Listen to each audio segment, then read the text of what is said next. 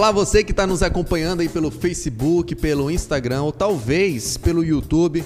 Bom dia, boa tarde, boa noite, no seu horário que você está vendo. Nós somos a Tucupi Leite Show e vamos apresentar para vocês uma série de programas com debate reflexivo com companhia de teatro daqui de Manaus para a gente entender a pandemia está influenciando nas produções de teatro ou não está. Logicamente, a gente já compreende que sim, porque você não pode sair de casa para ir até o teatro. A gente precisa manter as nossas prevenções para manter a saúde. A gente vai entrevistar nessa série de programas três companhias. A companhia de hoje é a Menina Miúda e daqui a pouco a gente apresenta. Nosso segundo episódio é a Espatódia Trupe e o nosso terceiro episódio é a Panorando Companhia e Produtora é, de arte de uma forma geral. Todas essas companhias são produtoras e companhias, tanto de teatro quanto de arte de uma forma geral, tá?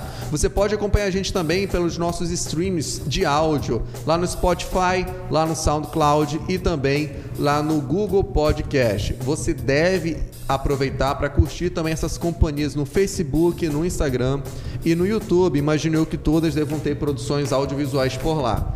A gente não pode começar o programa sem agradecer aos nossos apoiadores. Todo programa precisa de gente que apoie.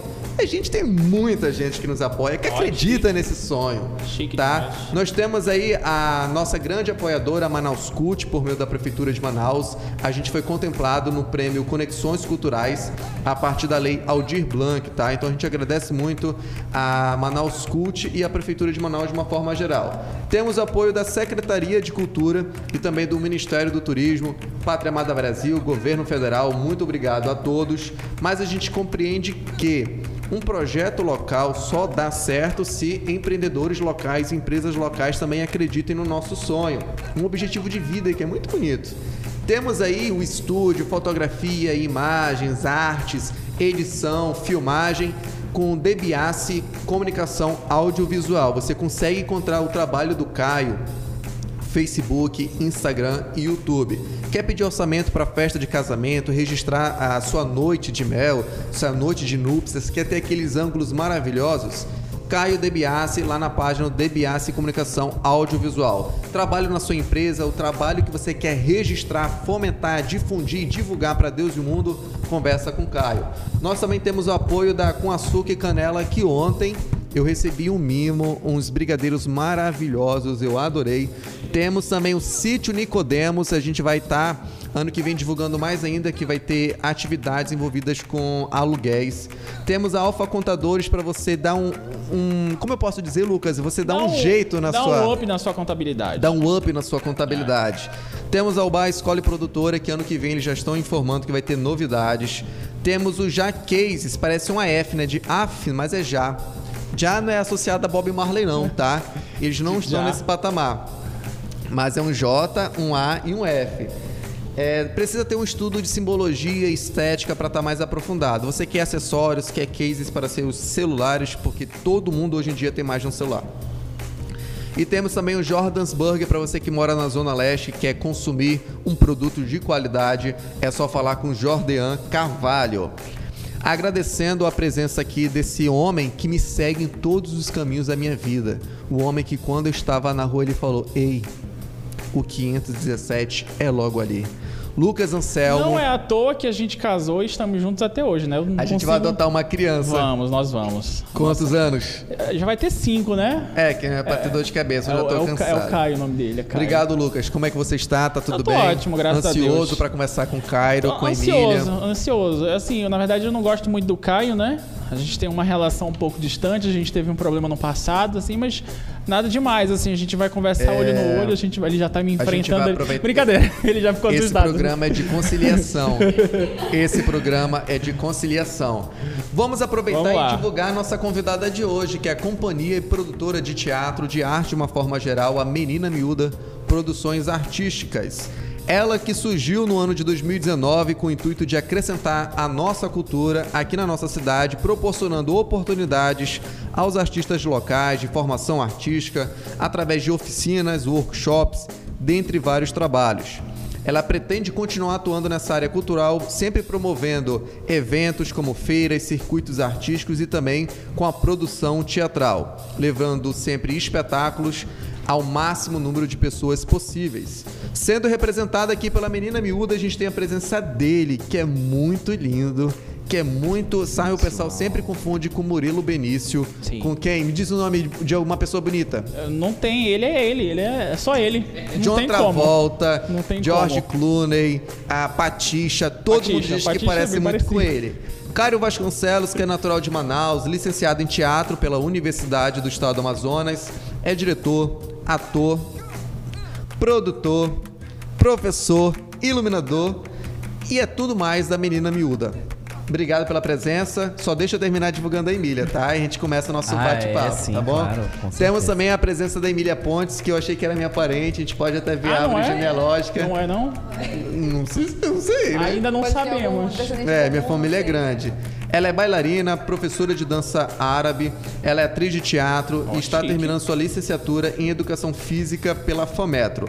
Muito obrigado pela presença dos dois. Sintam-se à vontade. Daqui a pouco vai chegar um X-salada, tá bom? Nosso querido amigo Caio tá providenciando aí.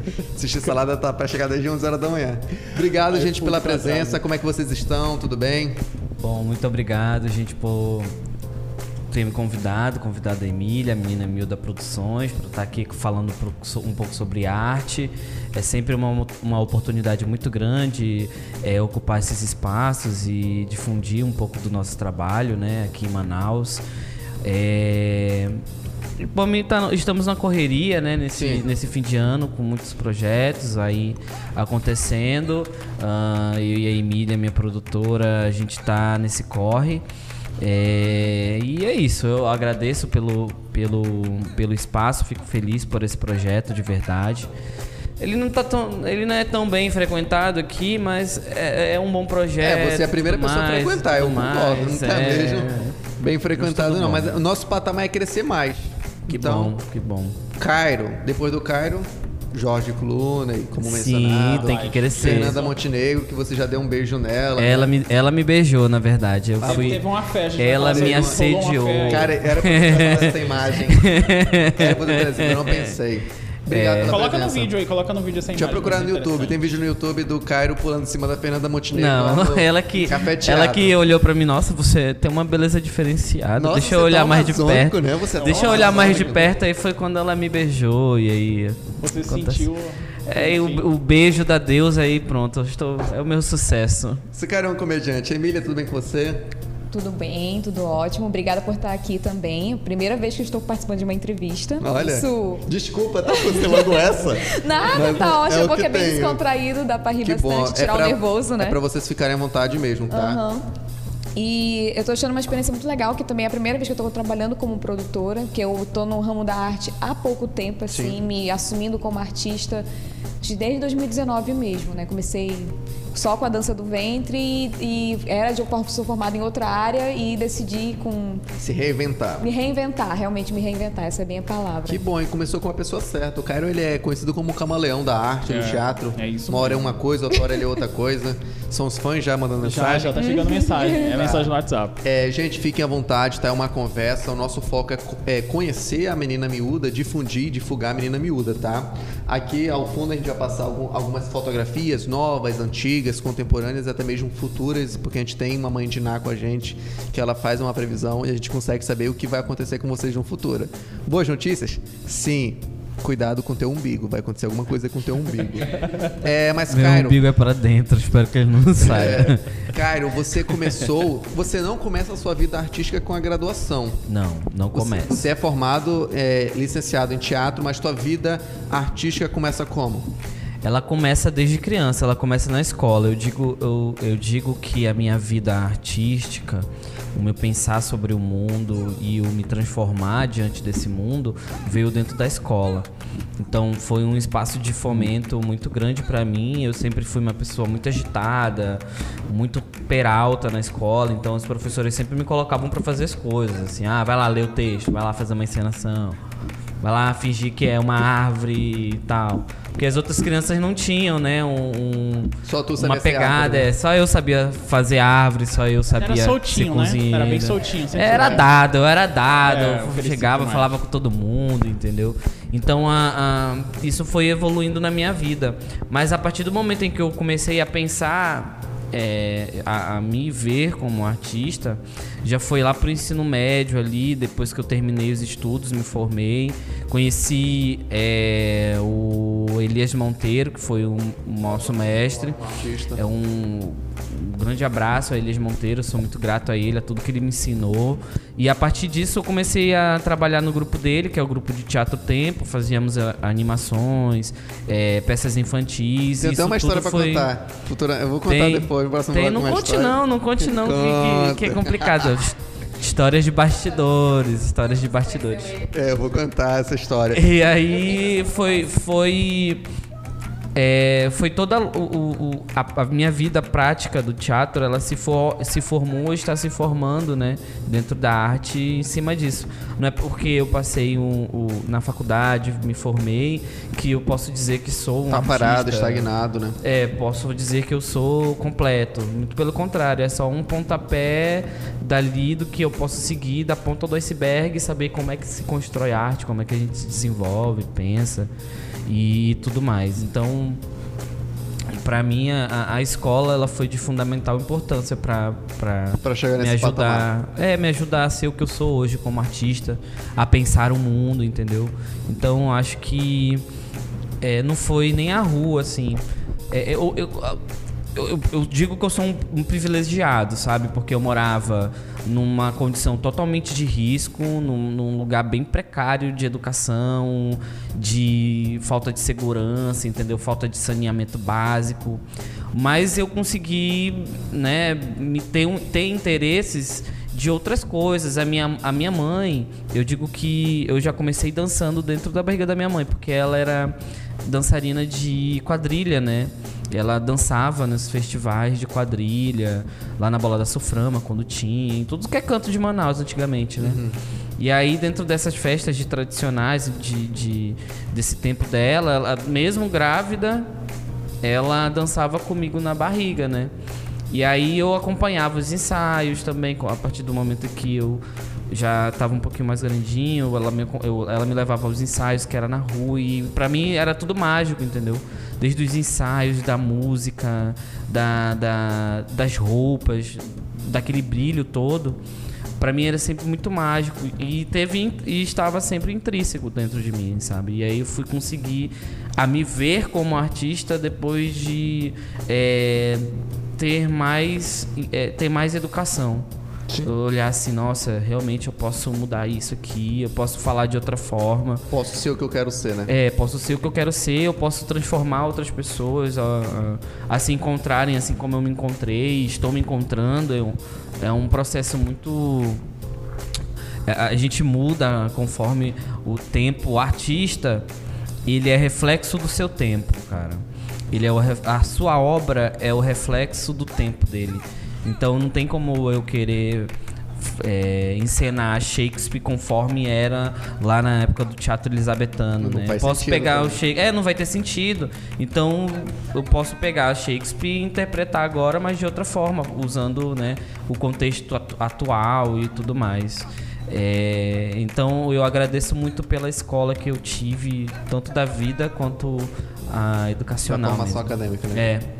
E aí, Emília, tu, tu começas oficialmente, né, 2019, mas como é que tu chega, ah, quero começar com dança ou então, como começou com dança? Eu, na escola não tive tanta influência, eu participava das festas da escola, né, mas eu também nunca fui aquela de ir pra escolinha, essas coisas, uhum. eu fazia natação, na verdade. E quando eu tinha 18 anos, quando eu me formei, eu cheguei a passar em educação física para o FAM, mas também tinha passado para tecnologia em alimentos no IFAM. Aí, por conta de achar que a educação física não ia me trazer um grande retorno, fui para outra área. Mas nesse meio tempo eu comecei a dança do ventre como hobby. E agora, vamos dizer assim, faz 14 anos que eu pratico dança do ventre e comecei a fazer, assim, a me ver como professora. Foi a partir de 2015, quando eu e uma amiga nos juntamos e fundamos o ARDA, Estudo de Dança do Ventre. E Nesse momento, né, eu vi que eu precisava muito mais do que meu conhecimento é, empírico de dança do ventre, conhecimento assim de só de receber a aula diretamente e querer ensinar outras pessoas. Eu precisava de uma didática, eu precisava entender como fazer as pessoas entenderem Sim. a dança do ventre. Então eu eu decidi com eu, eu, saí do meu emprego também na época, era da indústria, trabalhava na indústria. E aí eu decidi fazer a UEA, a dança, só que eu não passei. pra dança. Eles perderam. Ué, volte no tempo e faça a coisa certa. Em 2016, eu não passei né, na prova prática logo, aí eu, eu não tenho base de balé, então por conta disso. Deve ter pesado. É, pois é, é por conta disso, então eu não me via nem. Não me chamava de bailarina. Eu não gosto de falar para as pessoas que eu sou bailarina porque eu não tenho essa base técnica de balé. Mas eu sou bailarina de dança do ventre. Aí foi quando eu decidi fazer educação física. E acabei me apaixonando muito porque eu descobri que a educação física é muito mais do que o esporte, né? Trabalhar com o corpo. E é o que eu quero fazer, trabalhar com o corpo. Nesse meio tempo, em 2017, eu fiz teatro, teatro livre pela escola Interarte. Quem foi minha primeira professora foi a Emily. Ah, conheço uma moça? Conhece, né? Então, aí com a Emily eu, eu desenvolvi muito a minha parte de expressão. E, Sim. e, assim, foi uma experiência ótima. Em 2018 me afastei disso tudo. Aí eu ainda continuei fazendo a, a- o estúdio, né, de Sim. dança e tudo. Só que veio a primeira crise dos caminhoneiros. Nossas alunas, algumas perderam emprego e a gente tinha que pagar aluguel. E eu e minha sócia, nós olhamos uma para outra e dizemos: é, não vamos nos meter Por enquanto é um basta, né? Calma aí, vamos parar aqui, que senão a gente vai se enrolar. Então, paramos, né? Aí foi em 2019, já fazendo educação física, que eu percebi que eu não queria só dar aula de dança do ventre, porque também não era, uma, não era algo assim que ia me satisfazer completamente. Então eu voltei pro teatro. Comecei, voltei lá com, na Espatódia, com a Emily. Fiquei- é, foi lá que eu conheci o Cairo, inclusive. Aí a gente começou a se aproximar e, no caso, na, é, quando foi assim, para ele me chamar pro, pro Agô, que foi o primeiro espetáculo, né, a gente vai falar futuramente disso. Foi quando eu comecei a me envolver mais ainda e perceber como é que era o, ar- o artista bailarino e o artista de teatro fazendo aquilo tudo. E eu percebi, cara, essas pessoas precisam de um condicionamento físico, elas precisam de um preparo, elas precisam estar com o corpo preparado para fazer tudo que elas mais, fazem. né? Aí eu fiquei.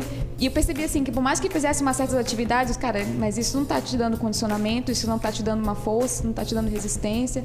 Porque muitas vezes o bailarino ele tem a força e a resistência, mas ele não tem o fôlego. Sim. Aí o artista, o ator também, ele tá ali em cena e gasta toda a energia dele e quando ele pra na cena seguinte ele já não consegue manter a energia. Então foi uma coisa que eu comecei até a conversar com professores meus e eles acharam super interessante fazer a preparação física, tipo assim, um personal trainer, Sim. né, voltado pro artista, voltado pro, pro bailarino de, de- de- por exemplo, vai ter um espetáculo tal, a gente faz uma preparação todo um, um plano de treinamento para focado naquele espetáculo para saber o que aquelas pessoas precisam mais. Elas precisam de mais resistência aeróbica, elas precisam de força, elas precisam de flexibilidade. A gente faz um treinamento né, voltado para isso. Então é uma coisa assim que, que eu, tô, eu tô me descobrindo muito, é muito bom, é, é, me satisfaz muito mais do que a minha formação anterior, que eu eu gosto também. Mas aqui eu me sinto mais completa, né? E, vamos dizer assim, muitas vezes o próprio Cairo que virava para mim me chamava de artista. Eu, não, eu sou artista. Aí eu acabava, vamos dizer assim, eu rodava, rodava e parava no mesmo ponto. E disse, é, cara, eu sou das artes, não tem jeito não. Tô seguindo o caminho Não tem, certo. não tem como. Meus pais ficaram preocupados na época, achando que, ai, você vai pra Globo? Não, não, calma, pai, não é Não é isso. assim, não é Todo assim. mundo passa assim. por isso. Não, é, não preciso, vamos dizer assim, ser atriz para estar trabalhando, não Sim. preciso estar no palco para trabalhar com a arte, né? Então, é, é isso, eu me sinto cada vez mais completa na, na E arte. escolheu o cara certo pra estar nesse meio, né? Caio Vasconcelos, o grande ídolo. Esse é o nome. Agora, falando do, do- da, da companhia em si, como é que foi o surgimento da, da menina miúda? Então, a Menina Miúda ela surgiu de uma vontade de continuar minhas pesquisas teatrais. Eu sempre fui de participar de grupos de teatro aqui em Manaus, né? Eu participei da, do grupo de teatro Tempo, depois eu passei um bom tempo na, na, na companhia Sofia de Boga Company com o Francis. Ficou conhecido na região norte inteira, né, Caio? É, é, Pegou a fama aí. é, e aí a gente conheceu bastante coisa, bastante trabalho.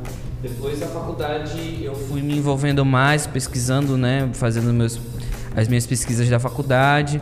É, e aí a menina miúda ela surgiu primeiro porque eu queria montar algo meu, assim. Queria, eu sempre me vi muito ator e eu queria me experimentar em outras coisas, né? Porque às vezes a gente se, a gente se acomoda, assim, sabe? E aí eu fui, ah, eu quero atu- eu quero dirigir, bora ver como é que funciona. Então, dentro da faculdade mesmo, eu comecei a dirigir algum- algumas cenas. é, depois eu dirigi alguns grupos, fui convidado a dirigir umas montagens. Mas nada oficial, assim, nada pensando em ter um grupo de teatro, porque é muito complicado ter um grupo de teatro em Manaus, né? Quem faz isso é louco. E aí.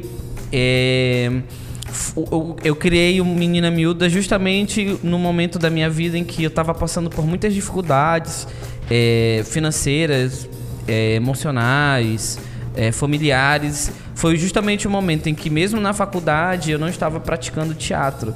Então, o Menina Miúda ela surgiu no momento em que eu queria me distanciar do teatro, sair, entendeu? Acabar, não queria mais saber disso me envolvi em outras coisas. Tentei outra faculdade, não consegui porque sempre voltava para aquele caminho. Então, é, quanto mais você se distancia, mais rápido você vai voltar pro lugar, parece assim, sabe? Então, Menina Miúda, ele surgiu a partir de dessa dessa teimosia em não querer mais fazer teatro. Eu digo que eu faço teatro por teimosia, porque eu sempre penso em desistir. Porque é muito fácil desistir se é uma escolha muito muito fácil assim, ah, eu vou desistir, não vou fazer mais. Tu Const... desiste fazendo. É, eu desisto fazendo. Então é, é, é muito louco isso, né? É mas é, mas é porque isso é um, mas é porque isso é um rumo muito fácil para quem faz arte no Brasil, entendeu? Desistir é muito fácil desistir. Mas o difícil é, é, é, é, continuar o trabalho, entendeu? Por isso que eu sou um grande teimoso. Eu faço teatro por teimosia também, assim, insistir. E aí eu tava procurando, comecei a procurar textos, li textos antigos, renomados, daqui da região. E aí eu conheci o Euler Lopes, que foi um amigo que nossa, me fez muito bem, assim, ter uma visão de outro lugar, do fazer teatral de outros espaços, que ele é, é, é, ele é de Sergipe. E aí a gente começou a conversar, ele mostrou alguns textos dele, comecei a ler, e aí tem o um texto chamado Menina, chamado Menina Miúda. Li, eu fiquei assim, meu Deus do céu, me fez, me fez acreditar no teatro, entendeu? É um texto assim, não é cheio de reflexões, pesado e tudo mais. É um texto pra, pra é um texto teatral, assim, sabe? De, de olhar, se apaixonar, isso aí, nossa, que, é, é porque foi isso que, que eu fiquei coisa pensando. legal. É, constituir uma, uma companhia já não é fácil, por vários fatores. É ter que lidar com outras uhum. pessoas, saber que algum dia irão faltar, saber que algum dia vocês não vão ter custos para manter alguns custos que são custeados por vocês que custam. É, mas um, uma das coisas mais difíceis, na minha opinião, é pensar em nome. Porque esse nome, é, ele tem que Sim. ser um nome, teoricamente, fácil para se memorizar, o um nome que faça uma, uma alusão que vocês querem implementar, tem que criar uma identidade de vocês. Eu ficar pensando, menina miúda. Tem um espetáculo, é, na minha cabeça, quem influenciou quem? Primeiro veio o nome da, da companhia e depois veio o espetáculo? Não, primeiro veio o nome do. Veio o texto que deu o nome ao grupo, entendeu? Sim. Então veio primeiro, eu li o texto, Menina Miúda, mas eu não tava pensando em nome nenhum, assim, de grupo. Eu só queria encenar. Antes era só Cairo. Ó, oh, mas quando tava alguém te pergunta, Cairo, é, qual a origem da Menina Miúda? Tu faz, por exemplo, Companhia Barbichos. Quando perguntam, eles sempre contam uma história diferente. Porque a origem, eles contam que foi, tipo, simples. Eles tinham barbicha, barbichas. Mas eles contam que receberam uma visão, não. que não sei o quê. Tu não usa desse argumento. Conta a história original. Então, é, é, eu digo que surgiu a partir do momento em que eu li o texto Menina Miúda e vi que aquilo se encaixou com que se encaixa com o, o, o, o significado do, que, do, do nome, Sim. né? Menina miúda, que é uma, é uma menina que está descobrindo as coisas, que está descobrindo o, o mundo, os seus sentimentos. E eu penso o teatro é, desse jeito, assim, em cada montagem é uma descoberta diferente é um, uma, é um amadurecimento, tanto como artista, como quanto grupo, como empreendedor. Então a gente vai ser um, é, é uma eterna menina miúda, assim, descobrir o mundo, sabe? Descobrir o lugar que a gente está. A gente, mesmo com a nossa ingenuidade, a gente vai descobrindo o que está acontecendo com o mundo, né? Então a, a, menina miúda ela surge a partir desse, desse significado, né? Que foi o que o Euler e eu conversamos e chegamos até nessa conclusão e eu, não, vai ser Menina Miúdo o nome do grupo. Pronto. É, deixa, rápido, deixa eu fazer um, um adendo. Um adendo não, uma, uma, um questionamento. Novamente, montar companhia não é fácil. Eu participei não. de poucas companhias e de poucos grupos, mas a gente convive com E o que tu fundou ainda é expulso, né? Não, eu não vou dar esse patamar não. Eu fundo uma companhia, eu me retiro e dizem que eles criaram, mas tudo tá tudo bem. A, é, vida, né? a vida vai ser justa com todos. Mas olha só, conviver com pessoas já não é fácil, porque a gente já pressupõe, a gente sabe que pessoas pensam diferente. Ah, concordo com isso, mas não concordar totalmente 100%. É diferente de algum, em algum modo. E artista, de forma geral, e talvez mais em Manaus, ou, ou nesses centros menores, a, a gente tem um egocentrismo maior, porque a gente quer que o holofote seja maior pra gente, né? Que a luz brilhe mais pra mim do que pro outro. Apesar de que artista se, se divulga como é, quem ajuda quem, né? Eu gosto de ajudar os outros, mas a gente, na realidade, a não vê muito isso. De artista tentando ajudar sempre os outros artistas. Eu não vejo muito isso, não. Mas o pessoal gosta de divulgar isso. A pergunta é: como é pra vocês ter uma companhia e saber lidar com essas pessoas que fazem parte da companhia? É difícil. É, é foda. Na verdade. Qual é o maior problema pra vocês na companhia da menina miúda? Então, é, primeiro que Manaus, ela se encaixa no... o- o- o- a classe artística de Manaus, ela é pequena. E todo mundo, querendo ou não, se conhece. Sim. E todo mundo já está trabalhando de uma forma com o seu grupo. Então, fica difícil a gente manter... E é difícil pro artista se manter em um único trabalho. Entendeu? Ele tem que estar num grupo e ele, pô, ele tem outro Fazer ensaio no outro outro. grupo e aí ele tem que fazer animação em outro lugar. Então, se o grupo ele tem condições financeiras de não, vamos, eu quero que você seja exclusivo do nosso grupo. Tem aqui um salário, Tá aqui tem aqui o contrato, horário, tem um contrato, tudinho É, direitinho. FGTS incluso. Isso, bonitinho, pronto.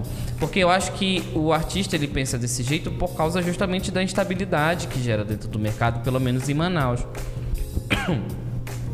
E é complicado pra, pra gente, assim, da menina miúda que tá começando, que ainda não tem uma estrutura. A única, a única experiência que tem da menina miúda é, é- pelo menos é a minha, assim, de como é que funciona o- um grupo, o que que precisa, pra onde vai, pra onde vem, alguns passos.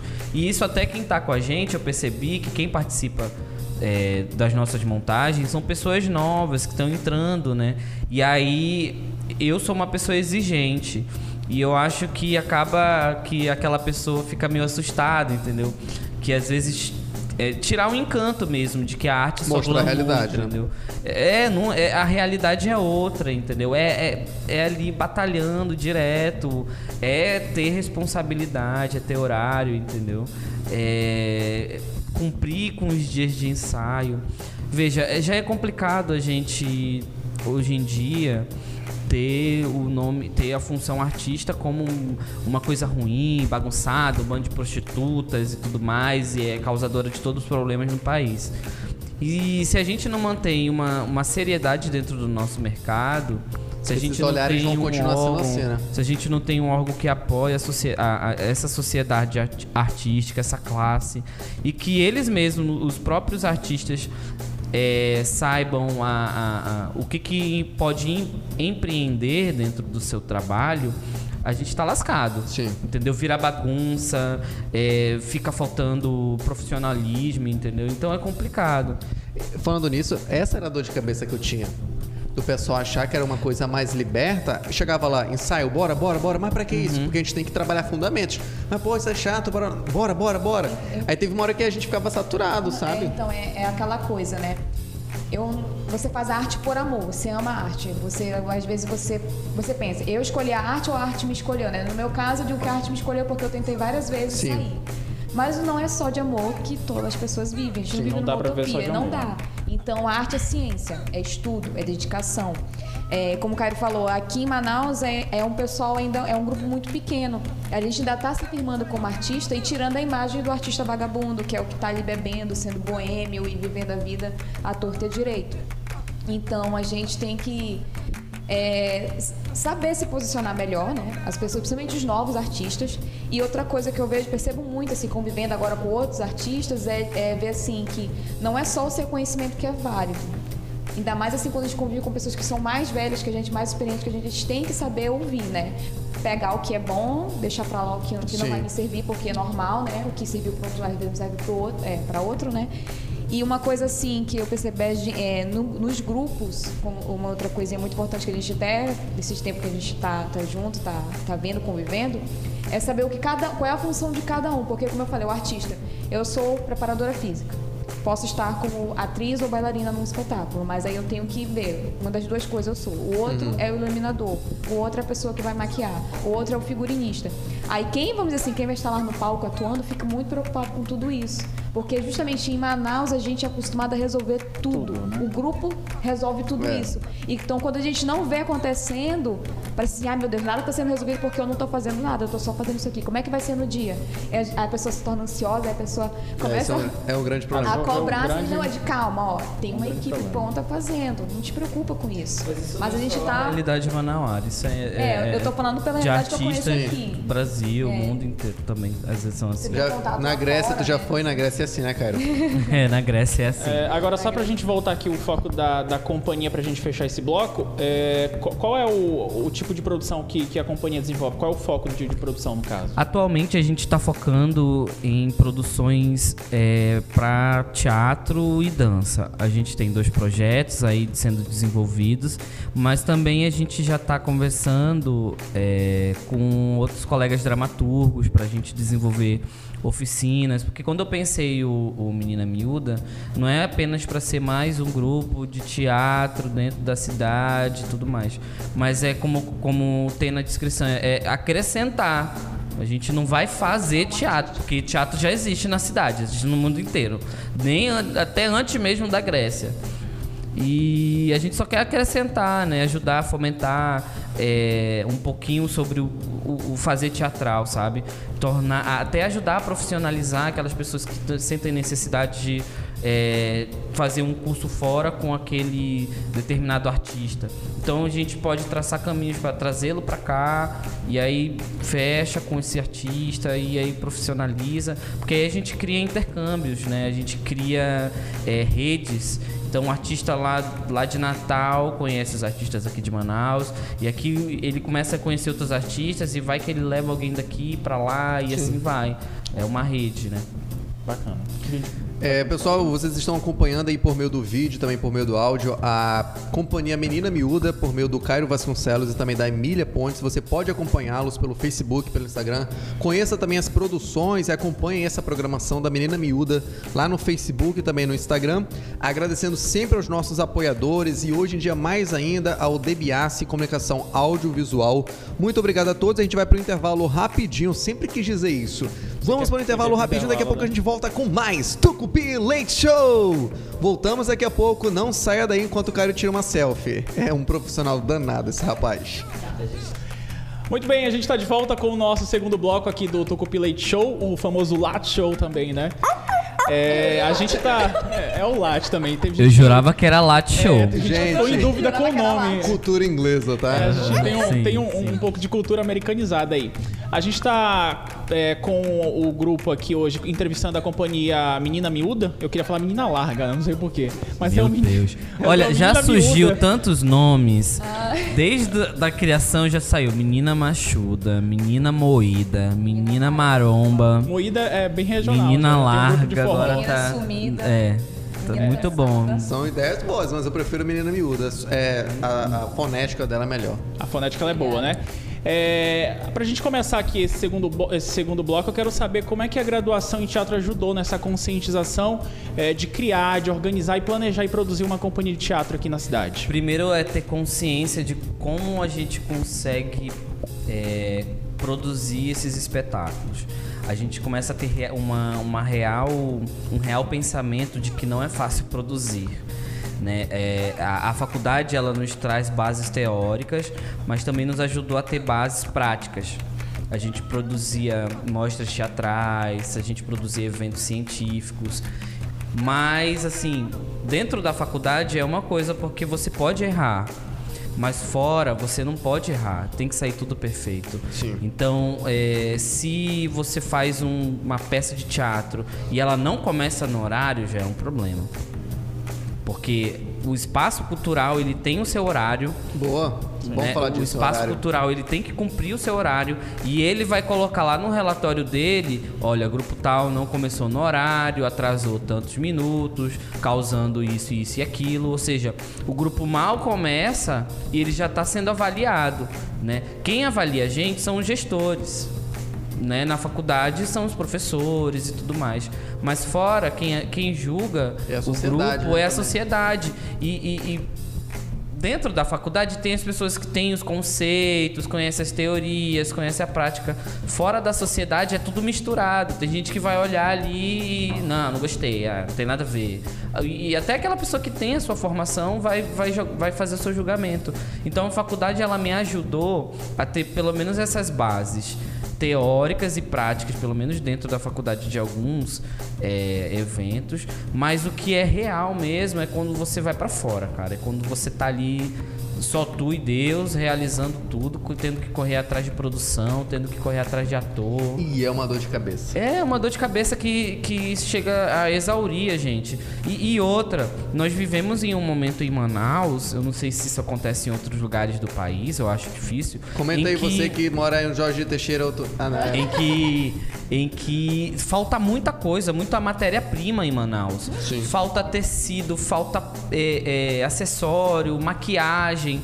Então parece que isso foi se perdendo dentro da cidade, né? Caro.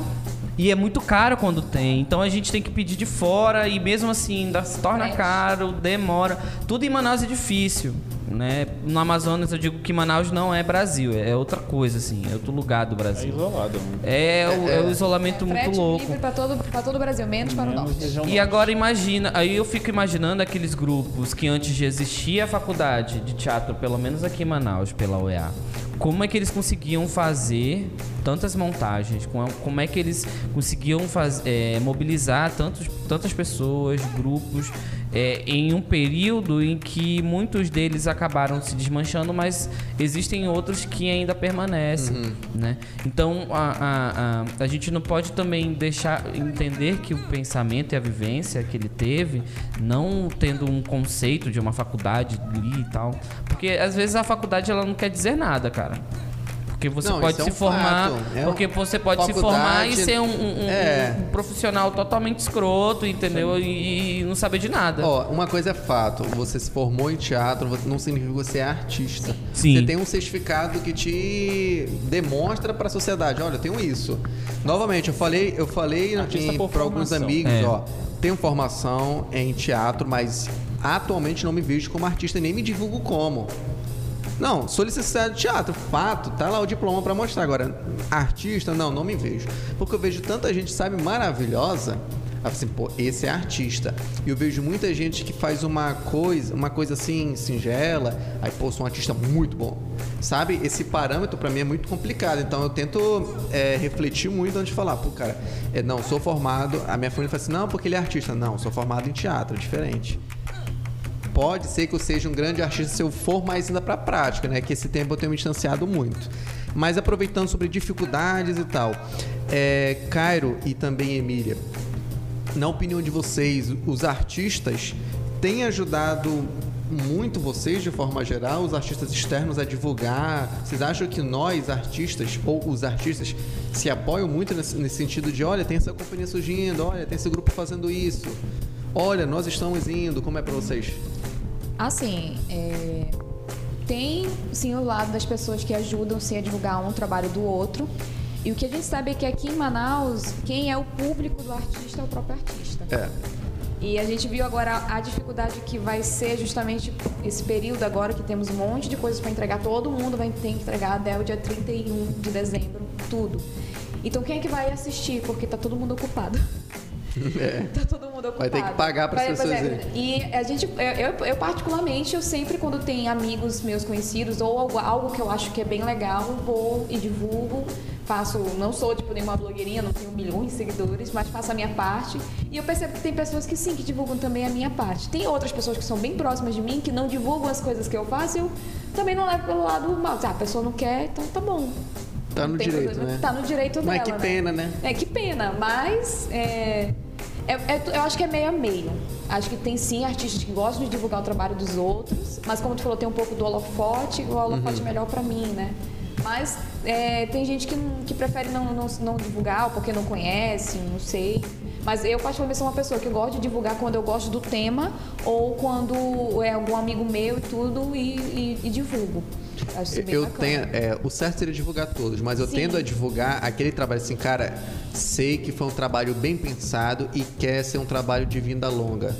Aí eu divulgo. Quando eu acho. Não quero entrar muito nesse patamar, mas quando eu acho assim, é aquela enrolação pra ter alguma coisa, aí eu não, sabe? Eu não divulgo, porque a gente sabe que tem isso. Então, tendo, eu pelo menos tendo a acreditar em trabalhos e divulgar eles. Mas aproveitando uma pergunta que me veio agora na cabeça. Me veio uma pergunta na cabeça, não tá na pauta. Essa pergunta é interessante, tipo, nossa. Nossa, ele é muito É, intelectual, muito, Dessas muito suas produções, dessas suas vivências até hoje, qual foi a história mais inusitada que aconteceu durante o dia do espetáculo? Qual foi assim a maior Uma surpresa que aconteceu É, durante o espetáculo. boa, ruim, quem, dor dor de barriga em quem, sei lá. Então, já aconteceu muitas coisas de cenário cair no meio do espetáculo. É, entrou, certa vez entrou um, um- a gente estava apresentando no interior de Rondônia com o espetáculo Dragão de Macaparana. Era um espetáculo de rua. E aí a gente estava em uma praça e todo mundo envolvido e tudo mais. E do nada aparece um cara com uma faca acreditando que aquele cangaceiro tava querendo matar o outro Isso é mesmo. teatro verdade. E aí, e aí o, o, o, o, o bêbado falando, para, se você aproximar dele eu vou te matar, não sei o quê. Vou, vou- E aí a gente teve que se desmontar, mostrar pra ele que aquilo tudo não passava de uma encenação pra ver se ele voltava em si, né? E uma coisa que aconteceu recente agora foi, nós estávamos ensaiando o, o Menina Miúda ali na praça, e aí apareceu um bêbado, de novo. É E o bêbado falando. E ele tava muito bebaço, ele tava muito caindo assim. E ele falando pros atores assim: equilíbrio, equilíbrio. Pedindo que os atores tivessem equilíbrio, sendo que ele tava ali. Começou a dirigir a peça. É, ele- Só ficou falando equilíbrio. que tava equilíbrio.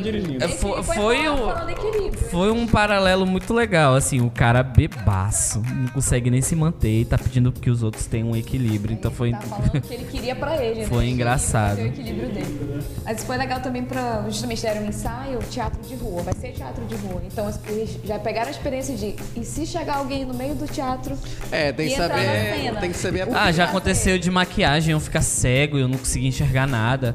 E ficar pescando assim, sabe? Eu não, sei, tá, eu não sei pra onde eu vou, pra onde vai, de Ei, esquecer eu, fala. Eu não sei se tu tava nessa, eu lembro que uma vez a gente foi apresentar, acho que tu estavas, é, naquele teatro ali da.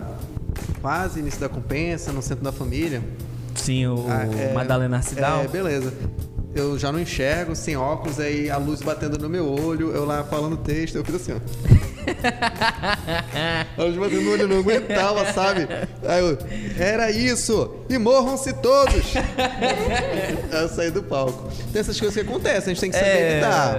Mas né, eu não tava preparado ainda. Acontece, quem tá começando. Acontece É, tem que procurar também. a luz. Eu fui, a luz veio até. A cegar. luz te procurou e quase te Ah, desintegra. Uma coisa inusitada, mas foi com relação tipo, à dança do ventre. Eu estava apresentando num, num aniversário, eu e minha professora, na época Adriana Amazonas. E a gente dançando lá e tudo era. Ela dançava, eu dançava, ela dançava, eu dançava. E às vezes era improviso, né? Porque às vezes a pessoa chama e a gente separa assim com música, vamos lá, vamos dançar, né? No meio da dança dela, abriu aqui em cima, a parte de cima do- da roupa dela, e ela tava dançando com uma espada lá no alto, e ela no mesmo alto, ela foi andando pra trás, ela virou de costas e só falou pra mim, leitura labial. Na mesma hora eu entrei, nada a ver a música que tinha, mas eu entrei com véu, dançando, dançando, ela foi embora. O pessoal ficou. Ainda bem que as pessoas não perceberam geral, mas foi muito engraçado. lugar com ela. É, eu Ah, entrei na cena com ela, ela foi saindo, tipo, nada aconteceu, vamos embora. Ela foi indo embora com a mão pra cima, assim, né, pra não cair a roupa dela. Essas coisas embora. acontecem. E contigo, Lucas, na rádio, conta uma história pra gente. Rapaz, eu já tive diarreia. Sério? Sério, sem, sem- sem sacanagem, né? né? Eu já, que, Que literalmente, eu já tive, eu já tive problema no ar, eu já tive. Eu deixei o entrevistado falando, eu falei, continua o programa que eu saía sério. Juro que isso aconteceu, isso já aconteceu. Eu sou muito ruim do intestino. É, agora, é, prefere ser professor ou ator? É sério, ele tá achando que é sacanagem, mas é sério. Eu sei que é Esse dia verdade. você faltou na rádio, esse dia você faltou na rádio. Melhor ser professor ou ator? Ah, eu não, eu não tenho um, como tem um parâmetro assim. Eu gosto de dar aula, de passar o- as vivências que eu tenho. Mas eu prefiro muito mais, assim, eu posso colo colocar em categorias. Primeiro eu prefiro ser o artista e depois ser o professor, né? Porque eu mesmo me formando em licenciatura, veja bem, até para pensar a gente como, como um fazedor de teatro na cidade, é, é, é, bem complicado, porque a gente tem aqui no, no, nosso curso bacharelado e licenciatura. Bacharelado é para aquelas pessoas que querem realmente ser, seguir como ator, diretor específico ali, diretão. E licenciatura é para ser professor, dar aula no ensino básico, continuar o mestrado, etc. E aí eu refleti bastante, depois de, de, muito conflito, eu queria muito fazer o bacharelado, seguir, né? Ali, eu quero ser uhum. ator, quero ser diretor, seguir essa linha. E aí eu vi onde eu estava. Eu estou em Manaus, num lugar totalmente difícil para o artista. E o que, que, pode ser menos difícil? Ser licenciatura, dar aula. A gente tem o quê? A gente tem o quê? A gente tem o quê? Tem concursos públicos, a gente tem escolas, né, com ensino da arte, pública, é público e privado. Então pensei assim, que ficou, querendo ou não, pensei o que é melhor financeiramente para mim. Capitalista. Sim. Mas o artista ele tem Mas que é pensar com dinheiro. Ele tem que sobreviver, ele... não dá pra fazer por amor. É, é, o, o, artista ele tem que pensar com dinheiro, porque a gente não vive mais na Idade Média, a gente não vive mais é, nos tempos em que o, a troca de, de, de, coisas era através de objetos, de, de, carne, de galinha. Conta, a gente filho, precisa, a gente tudo. tem outras coisas e o artista ele precisa pensar também no seu conforto. Ele precisa pensar, ele precisa ter sua ganância. Ele tem que ser ganancioso. Sim. No bom sentido, é claro. Então, é, é como que ele consegue, é, a partir des, dessa escolha, tornar o seu objeto de o, o, seu produto, que é uma montagem teatral, que é uma feira de livros, sei lá o que, que for, um festival, como é que ele consegue ganhar também com isso, né? Não é só trabalhar, ele não está trabalhando, não está pagando para ganhar alguma coisa, entendeu? Mas como é que ele consegue também ser empreendedor nessa parte? Mas eu, eu, eu queria até deixar aqui uma, uma, essa questão da palavra. Ele vai deixar né? agora uma questão aqui, gente, uma palavra. Foco nele. Empreendedor. A gente precisa ter um, um, entendimento sobre empreendedorismo no Brasil muito grande. A gente tem que tomar cuidado com o que está sendo é, o que é ser empreendedor e o que, que é aquele trabalho em que a pessoa está sendo é, o trabalho é trabalho escravo mesmo, sabe? Que não está valorizando. É a desvalorização do trabalho, entendeu? Então, como que o artista consegue pensar também no seu valor como, como produto a gente de, começou de trabalho. A falar um pouco com o Caio sobre isso, que um amigo dele quer fazer um ensaio fotográfico por 15 reais. Aí, 15? aí 15, né? Como é que dá para valorizar um trabalho? Pois é, não dá, não dá. Isso é um pensamento que o artista precisa pensar também, Sim. entendeu? Isso é muito... e, e porque senão a gente não, não se dá valor. Aí porque vem, é nós por nós. Vem aquele entendeu? trabalho. Eu, eu, preciso manter uma qualidade e essa qualidade vai ser associada ao valor que eu, eu vou estar tá, é. tá pedindo. Uhum. Pessoal, a gente vai finalizando o segundo bloco, mas antes de finalizar aqui o segundo bloco, vou contar uma história de uma vivência que eu tive com o Caio. Ai, meu Deus. Fazemos parte de um grupo de teatro fomos contratados para ir numa biblioteca infantil. É trabalho de fantoche. Ah, já sei qual é. Ah, um trabalho de fantoche. A gente fez lá uma montagem de 30, 40 minutos. O Marlon sempre assim. conta essa história. É, porque pô, é uma coisa que eu guardo no coração. Te marcou, né? É, a gente tá dentro de ti hoje em dia. Atrás né? das cortinas. Ai, Maria, como é que você tá? Aí tá, tá interagindo. Aí naquelas partes que a gente acha que são as partes cômicas, que as crianças vão rir, nada de riso. Cairo, cadê o riso? Continua, vai, dá a tua força. Cairo, Cairo, não, peraí que eu vou fazer mais engraçado. Ninguém ria. Quando saímos, descobrimos que as crianças eram surdas. Ninguém tinha informado a gente. Não tem problema nenhum. O artista precisa saber que é pra ele se adequar, né? Ao público. Nenhuma reação. A plateia é totalmente reação. silêncio. Tinha lá o rapaz fazendo a tradução, o rapaz da SEG fazendo a tradução, mas ninguém informou a gente. E aí, aí ele. Coitado, viu, né? Essa e muitas Essa mais história histórias ficou... a gente vai contar no terceiro bloco. O nosso foco vai falar sobre pandemia, tá? Não saia daí. Se for o banheiro, puxa de carga, lava a mão, passa álcool em gel, mas não beba o álcool em gel. É perigoso. O Lucas sabe disso. Voltamos daqui a pouco com mais Tucupi Leite Show aqui na Tucupi Leite Show para você que é Tucupi Leite Showzense. Voltamos já. Estamos de volta com o Tucupi Leite Show nesse ambiente extraordinário de transcendência. Eu transcedi, já não sei mais quem sou, só sei que quero ser alguém que não sou. Pense nessa frase, tá? Já dizia Jorge Teixeira, do bairro Novo Aleixo. Estamos com a presença dele, Lucas Anselmo, que é um ser que me impressiona a cada dia. Iluminado, né? Um ser iluminado. Literalmente tem uma luz aqui iluminando. Obrigado. Temos a presença do Cairo Vasconcelos, um ator que eu penso assim, esse é ator. Presença da Emília Pontes, que não é minha prima, mas a gente vai buscar a nossa árvore genealógica. Ambos representando a companhia de teatro que vem transformando a cena da nossa localidade de Manauara, Menina Miúda Produções Artísticas. Procura lá no Facebook, no Instagram, no YouTube. Veja toda a programação desse finalzinho de ano e também para o ano que vem. Agradecendo, agradecendo aos nossos apoiadores, DBAC Comunicação Audiovisual. Procura no Facebook, no Instagram. Peça lá o contato. Qual o WhatsApp para quem quiser contratar o teu trabalho?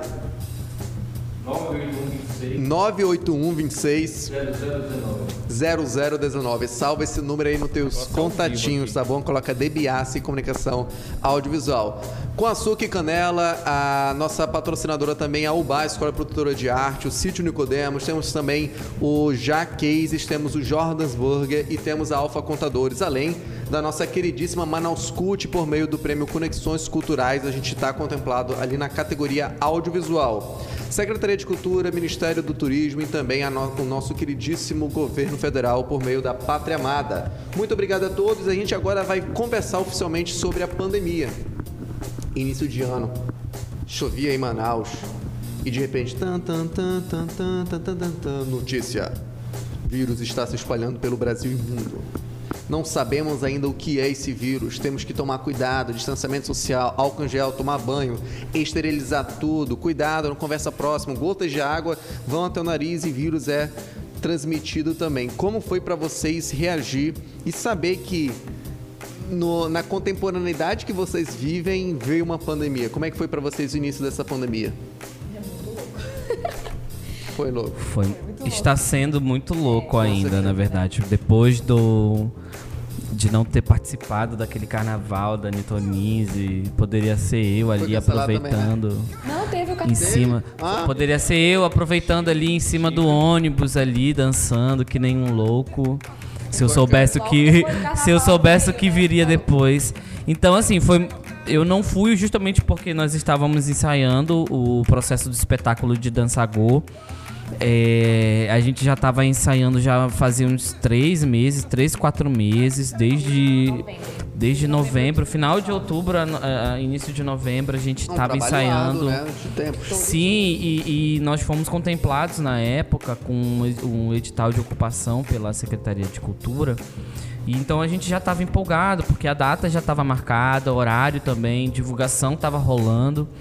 E os, os bailarinos todos empolgados, ansiosos, cansados, estressados. Tudo que uma preparação para um espetáculo acontece. E aí a gente, de quatro apresentações que tínhamos que fazer, fizemos apenas duas apresentações. E aí na terceira, na terceira apresentação, na, me- nas- na mesma semana, acontece o, o, o decreto que o, governador desceu dizendo que tinha que cancelar porque a pandemia estava solta, já tinha um risco muito grande e tudo mais. Então a gente ficou assim, puta merda, e agora? O que a gente vai fazer? Tu falou puta merda? Eu falei, puta merda. Eu falei, parei. Eu falei e pensei, puta merda. Sim. E agora? O que, que vai acontecer? É, foi muito difícil pra gente, porque a- a- a- nós, como artistas, trabalhamos com aglomeração.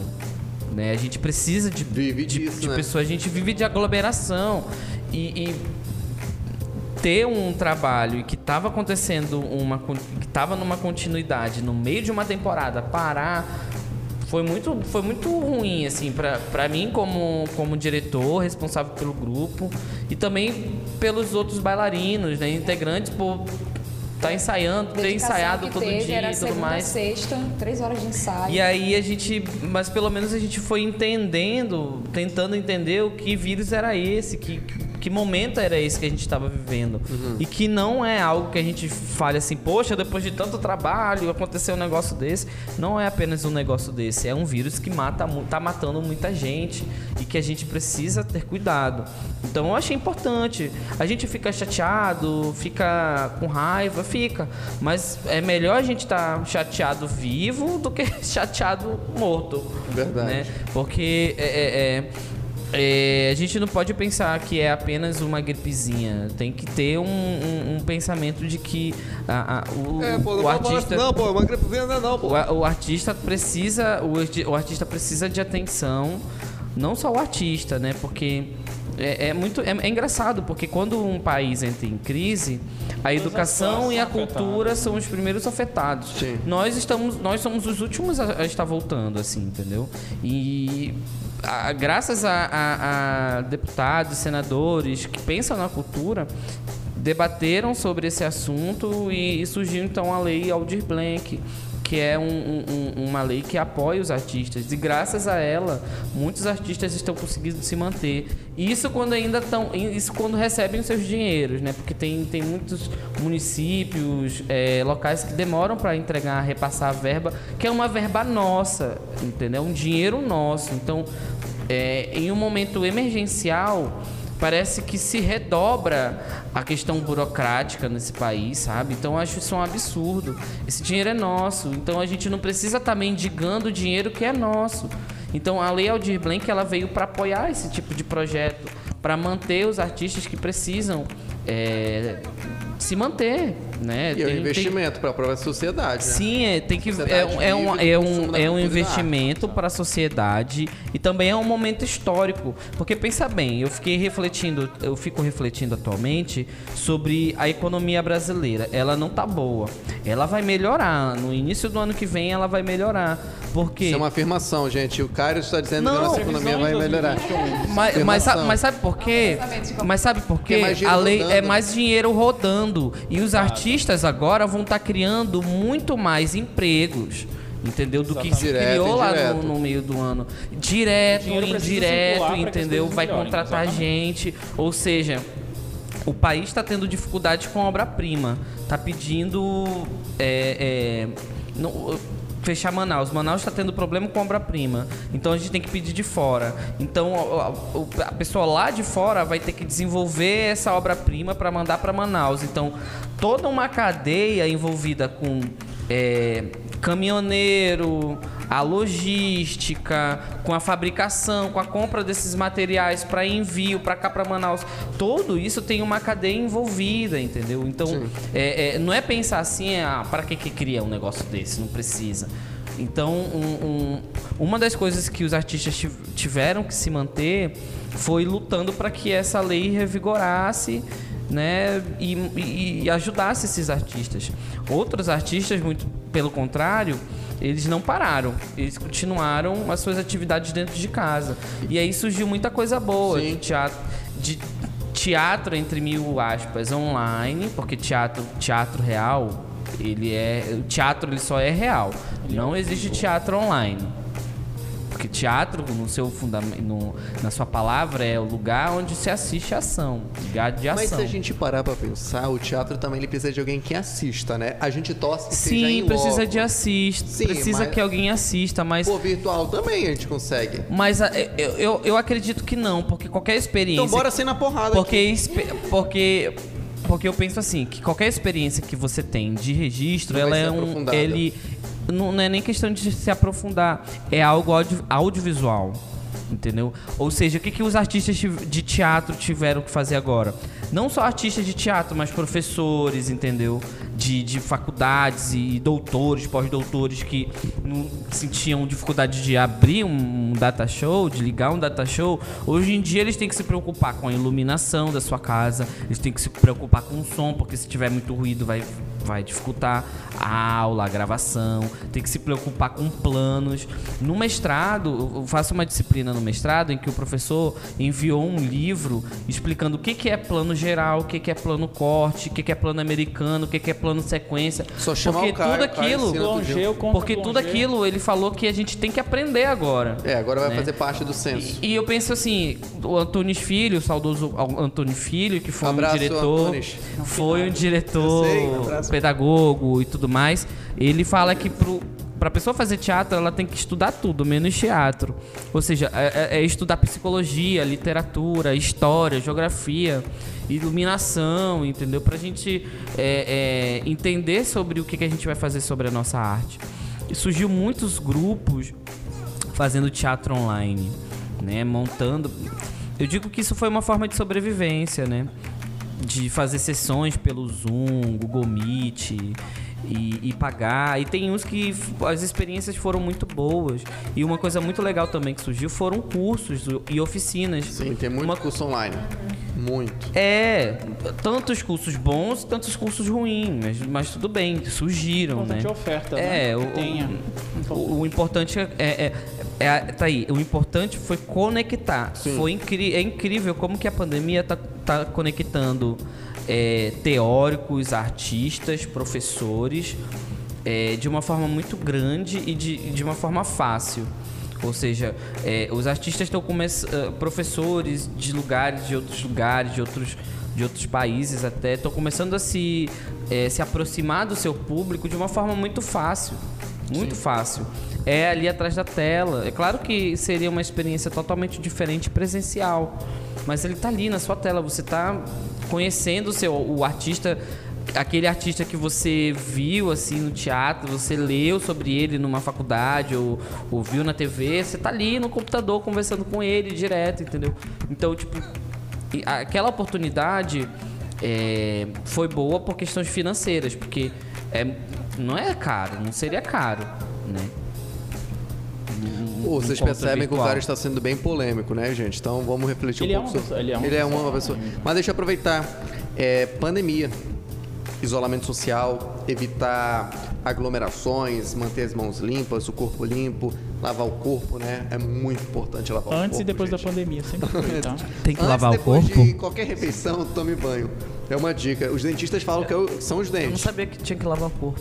Tem. Tem que lavar o Tem que tomar Tem. banho. É, mas é uma coisa que você. Mas vai- pode ser tipo só a mão e, e- e passar uma água na cabeça? Se isso faz parte do seu corpo, é, fica. Pode Mas deixa eu ser. perguntar. Ficar em casa, Emília, tu acredita que fez com que você a- aguçasse o teu olhar artístico? Olhar pro piso. Praticou uma dança. Duas horas Ah, por dia. De certa forma, né? Porque nós estávamos, eu estava no, no processo do agô como bailarina e eu comecei a ter um problema no sério no joelho, que o meu joelho começou a ficar muito inchado e eu tive que fazer fisioterapia e pelo meu médico ortopedista eu teria que parar com tudo. Fez Parar uma fisioterapia online. É, em termos, né? Antes da pandemia eu comecei a fazer um tratamento bacana, só que a, a própria fisioterapeuta disse, ó, tu vai ter que dar um tempo. Aí a pandemia veio e me obrigou a dar um tempo. Te deu esse tempo. Me deu esse tempo, né? E isso acabou que me ajudou por esse lado. É, nesse período de pandemia, eu fiz apresentações online de festivais de dança do ventre, a gente participou, e, e na própria Manaus, porque a gente tem, assim, o- é, Manaus ainda é muito pequena, o, o artista já é pequeno, dança do ventre menor ainda, então todo mundo se conhece, todas as professoras se conhecem. E a gente começou a participar online de uma da festa da outra, né, para fazer a- as conexões com as bailarinas antigas também, resgatando assim, reencontrando, tipo, a escola que- de onde, de onde eu vim, que é da Adriana Amazonas. Isso foi, foi muito bom, né? Outra parte de mim foi. Eu me, eu me senti um pouco decepcionada a questão de continuar fazendo faculdade, foi muito dificultoso isso. Porque não sou acostumada a estudar EAD. Foi um EAD, o pessoal fala, não, era aula. online." Não, gente, é EAD, sinto muito, é EAD. Sim. É, ainda mais uma prática de educação física em que a gente esperava fazer festivais, a gente esperava participar de fazer mostras, cursos e tudo, e foi tudo online. Então não, eu, eu senti que não me deu aquele mesmo prazer se eu tivesse feito presencialmente.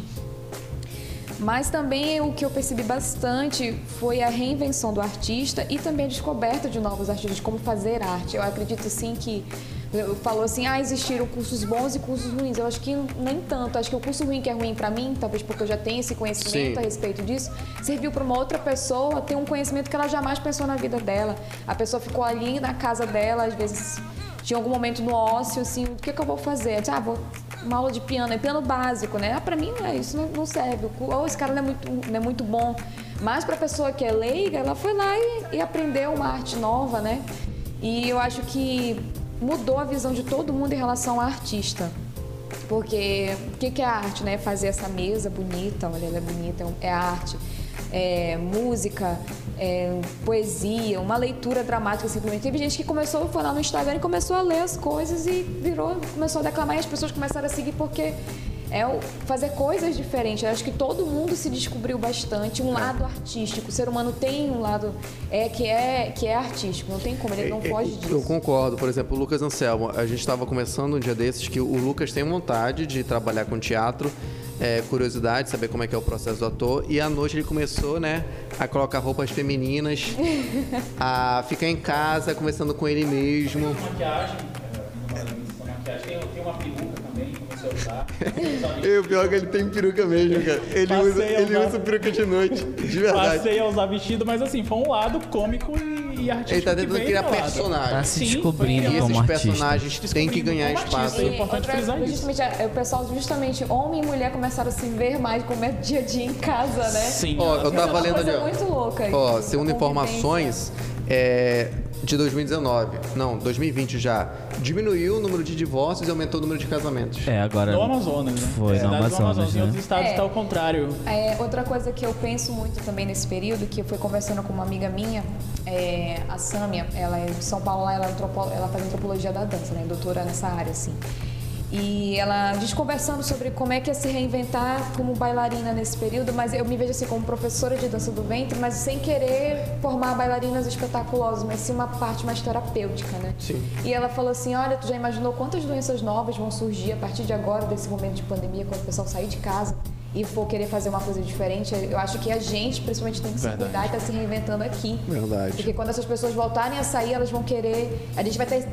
é, a gente tem que ser psicóloga, a gente tem que ser educadora, a gente tem que ser um monte de coisa e saber lidar com essas pessoas que vão vir com novos problemas. Os antigos, que já, já Sim. sabem, a depressão, a ansiedade e outros transtornos que podem surgir depois disso tudo. Então, Falando ainda da pandemia, uma, uma curiosidade.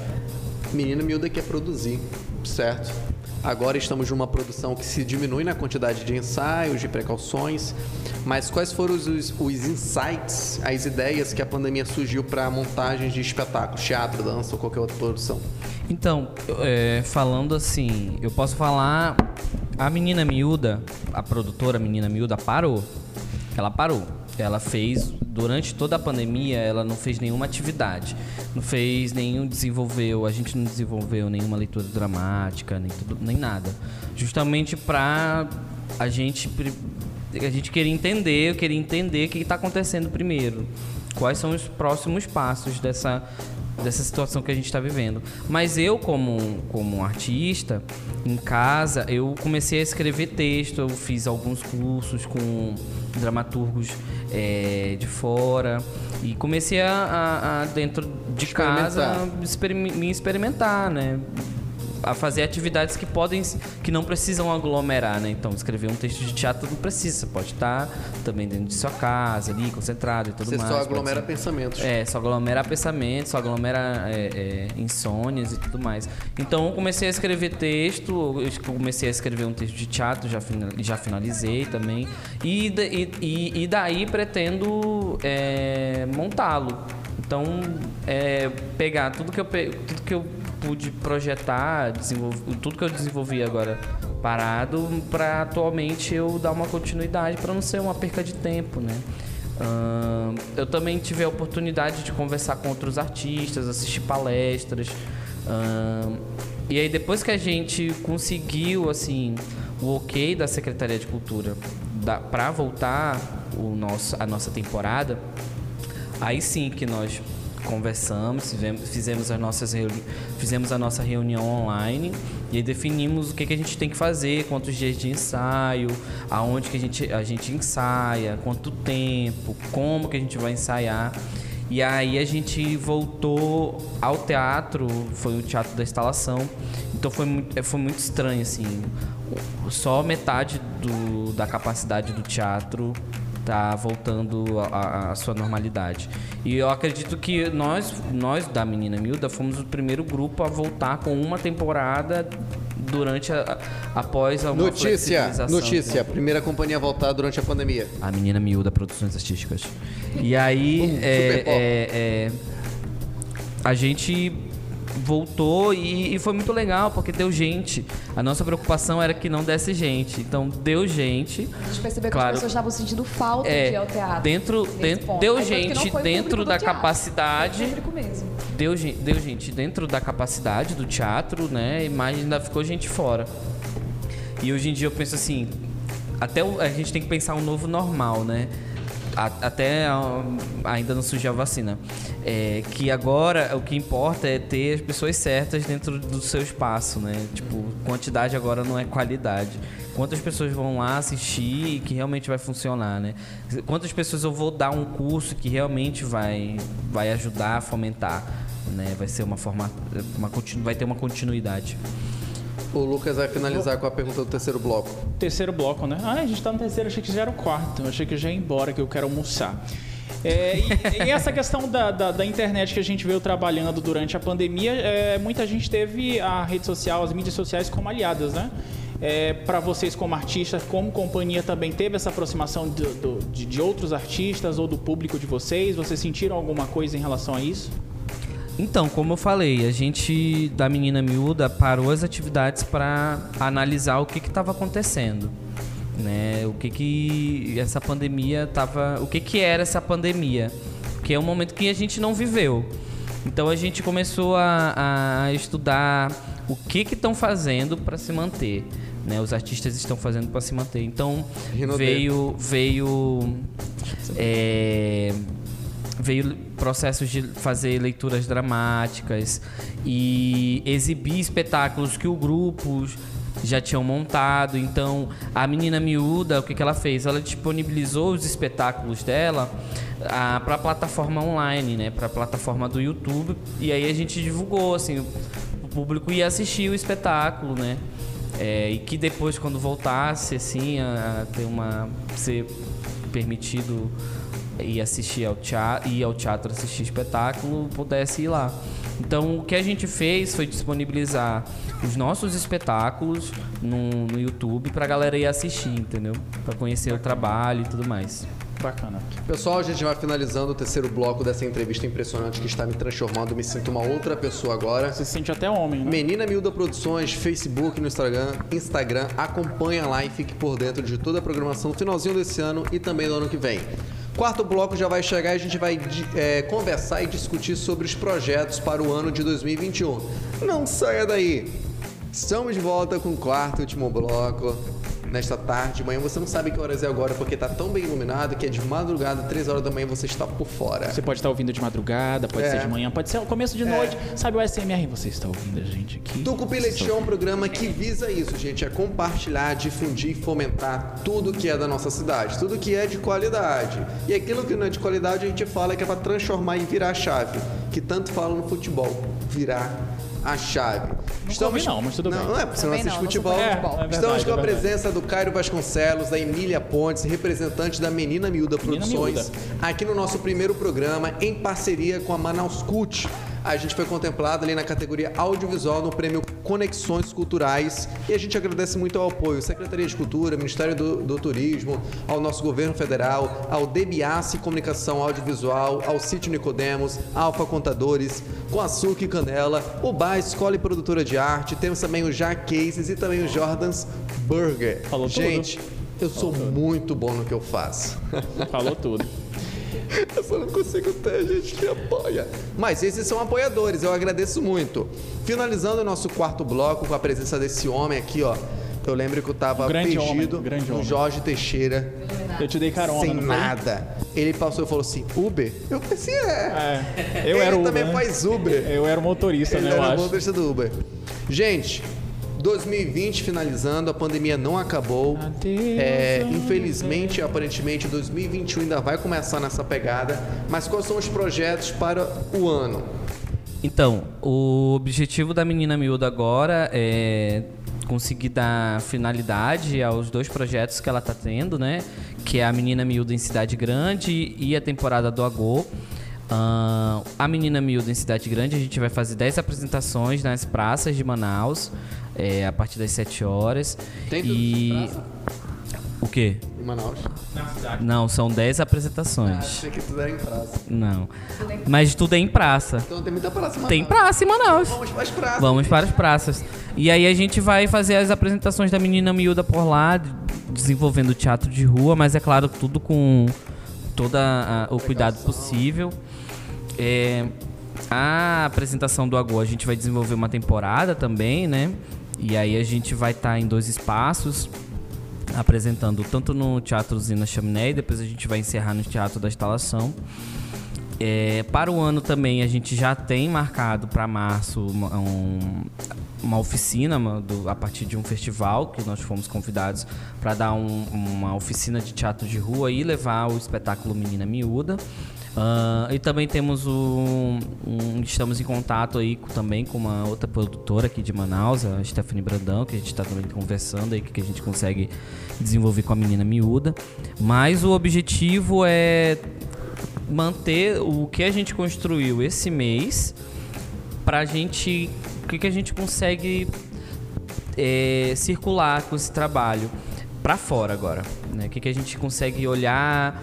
é, o- o- como é que tá em outros estados? Será que a gente consegue vender um espetáculo nesse momento? Como é que vai ser isso, sabe? Porque em outros estados nada voltou ainda, ainda tá tudo parado.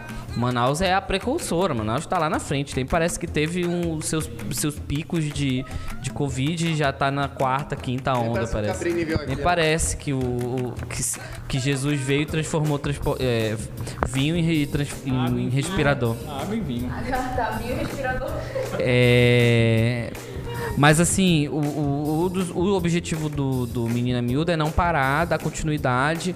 É, a gente também já tá com outras produções também de, de espetáculos, já estamos ali é, preparando o próximo texto para a gente conseguir montagem. E é isso, é, é conseguir man- é se manter. Sim. A artista sempre tem que estar um passo à frente, assim, da, da- do que está acontecendo na sociedade, porque senão ele não consegue se manter, né?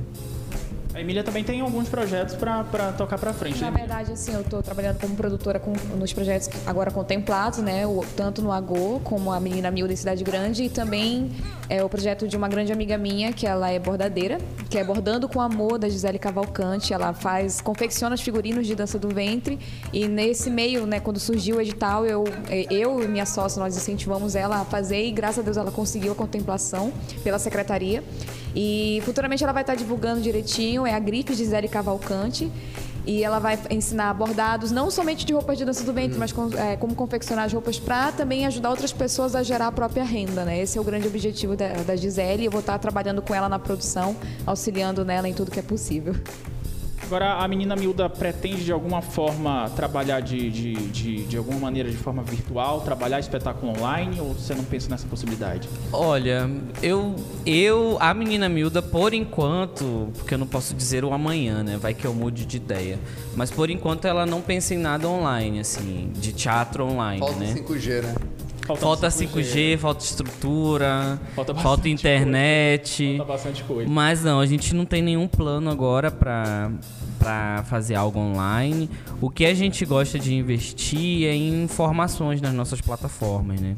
A gente tá passando aí por uma nova roupagem é, na nossa, nas nossas redes sociais, para que a gente, como eu falei, não seja só mais algum grupo, mais um grupo de teatro que tá criando mais um, um Instagram ali que tá pedindo para os outros seguirem, mas que também tenha valor o nosso Instagram, né? Não que seja só um- uma conta que é para divulgar seus trabalhos, mas também para informar, para levar conhecimento. A gente já tá conversando aqui com a, eu já conversei com a Emília sobre projetos futuros, justamente pensando é, Casamentos. não, com casamento ainda não. É, a, gente, é, a gente viu agora durante essa semana procurando matéria- matéria-prima Para casamentos. E aí o que, que a gente o que, que a gente identificou que existem regiões no centro da cidade Que é onde casar. tem lugares específicos de determinado material, ou seja, Sim. tem a rua específica da- dos tecidos, tem a Sim. rua te- é, específica para os elétricos, da maquiagem. das miçangas da maquiagem e Tinha que ter uma só para teatro, né? A gente quer ir só no centro, porque a gente acha, ah, no centro tem aqui, mas aí a gente pensa, ah, não, mas aqui nessa zona tem, na zona sul tem umas, É. tem uma rua assada que é mais barato que no centro, que E a aí- gente vai pro centro sempre pensando que é mais barato e não é. Uhum. Zona Leste também tem muita coisa barata É. e, e também fora essa parte de sustentabilidade da- da- dos, dos brechós que surgiram muito agora, né? Sim. Então, o brechó a gente reaproveita E muita na, coisa. e na Zona Sul Isso. só pode ônibus, né? E sabendo de tudo isso, a gente está pensando em criar é, pequenos rios, né? Não rio de, de, de transbordar. Assim, Algo filosófico, né? É algo filosófico, mas o rios É do Instagram né? para fazer indicações. Olha, Ah, onde tá, você pode, onde você pode é, encontrar tecido. E aí, olha, nessa rua a gente tem tecido tal. Vocês podem encontrar essas lojas. Onde você pode encontrar é, material de ah, maquiagem. Artesanato. Ah, aí a gente apresenta a é rua, um apresenta agiota as é lojas. agiota. Entendeu? Legal, é a blogueira. É uma forma, é uma forma, porque assim, tem muita gente que pergunta, gente, onde é que eu posso encontrar tecido? Onde que eu posso A encontrar material específico daquilo? Ó, mas lá no centro tem, às vezes, a, às vezes a rua tá ali, tem, tem coisa, tem Começa tanta coisa rica, mas não, consegue, não conhece. Então, acho que é um devolver para a Sim. sociedade, dar valor a, a, a nosso É, trabalho. Cairo, Emília, Lucas Anselmo, Caio, muito obrigado. Muito obrigado a mim. Me eu. Eu me sou. Eu me mesmo. Você é Gente, muito, muito obrigado a vocês que vieram aqui nessa tarde maravilhosa desta quinta-feira de Manaus, esse solzão batendo, essa iluminação aqui que me ilumina de verdade. Muito obrigado, a gente deseja sucesso para vocês Obrigado. no finalzinho desse Obrigada. ano, início do ano, do ano de 2021, até 2032 eu desejo sorte. A partir de lá eu não consigo prever nada. Ah, ok. Tá bom. 2033 é Obrigada. com vocês mesmos. Agradeço a você que nos acompanhou aí pelo formato de áudio, Spotify, eh, SoundCloud, Google Podcast, lá no Facebook, no Instagram e também no YouTube. Muito obrigado. Obrigado novamente aos nossos apoiadores. Lembrando que os nossos próximos episódios temos a Espatódia Trupe e também a Panorando Companhia Produtora de Arte. Não saia daí, vou deixar você com um pensamento reflexivo. E agora, José. José para onde? Pensa nisso. Lucas, é com você. Quer deixar alguma mensagem? Depois dessa, eu prefiro ir embora e tomar vacina no bumbum. Tô indo embora.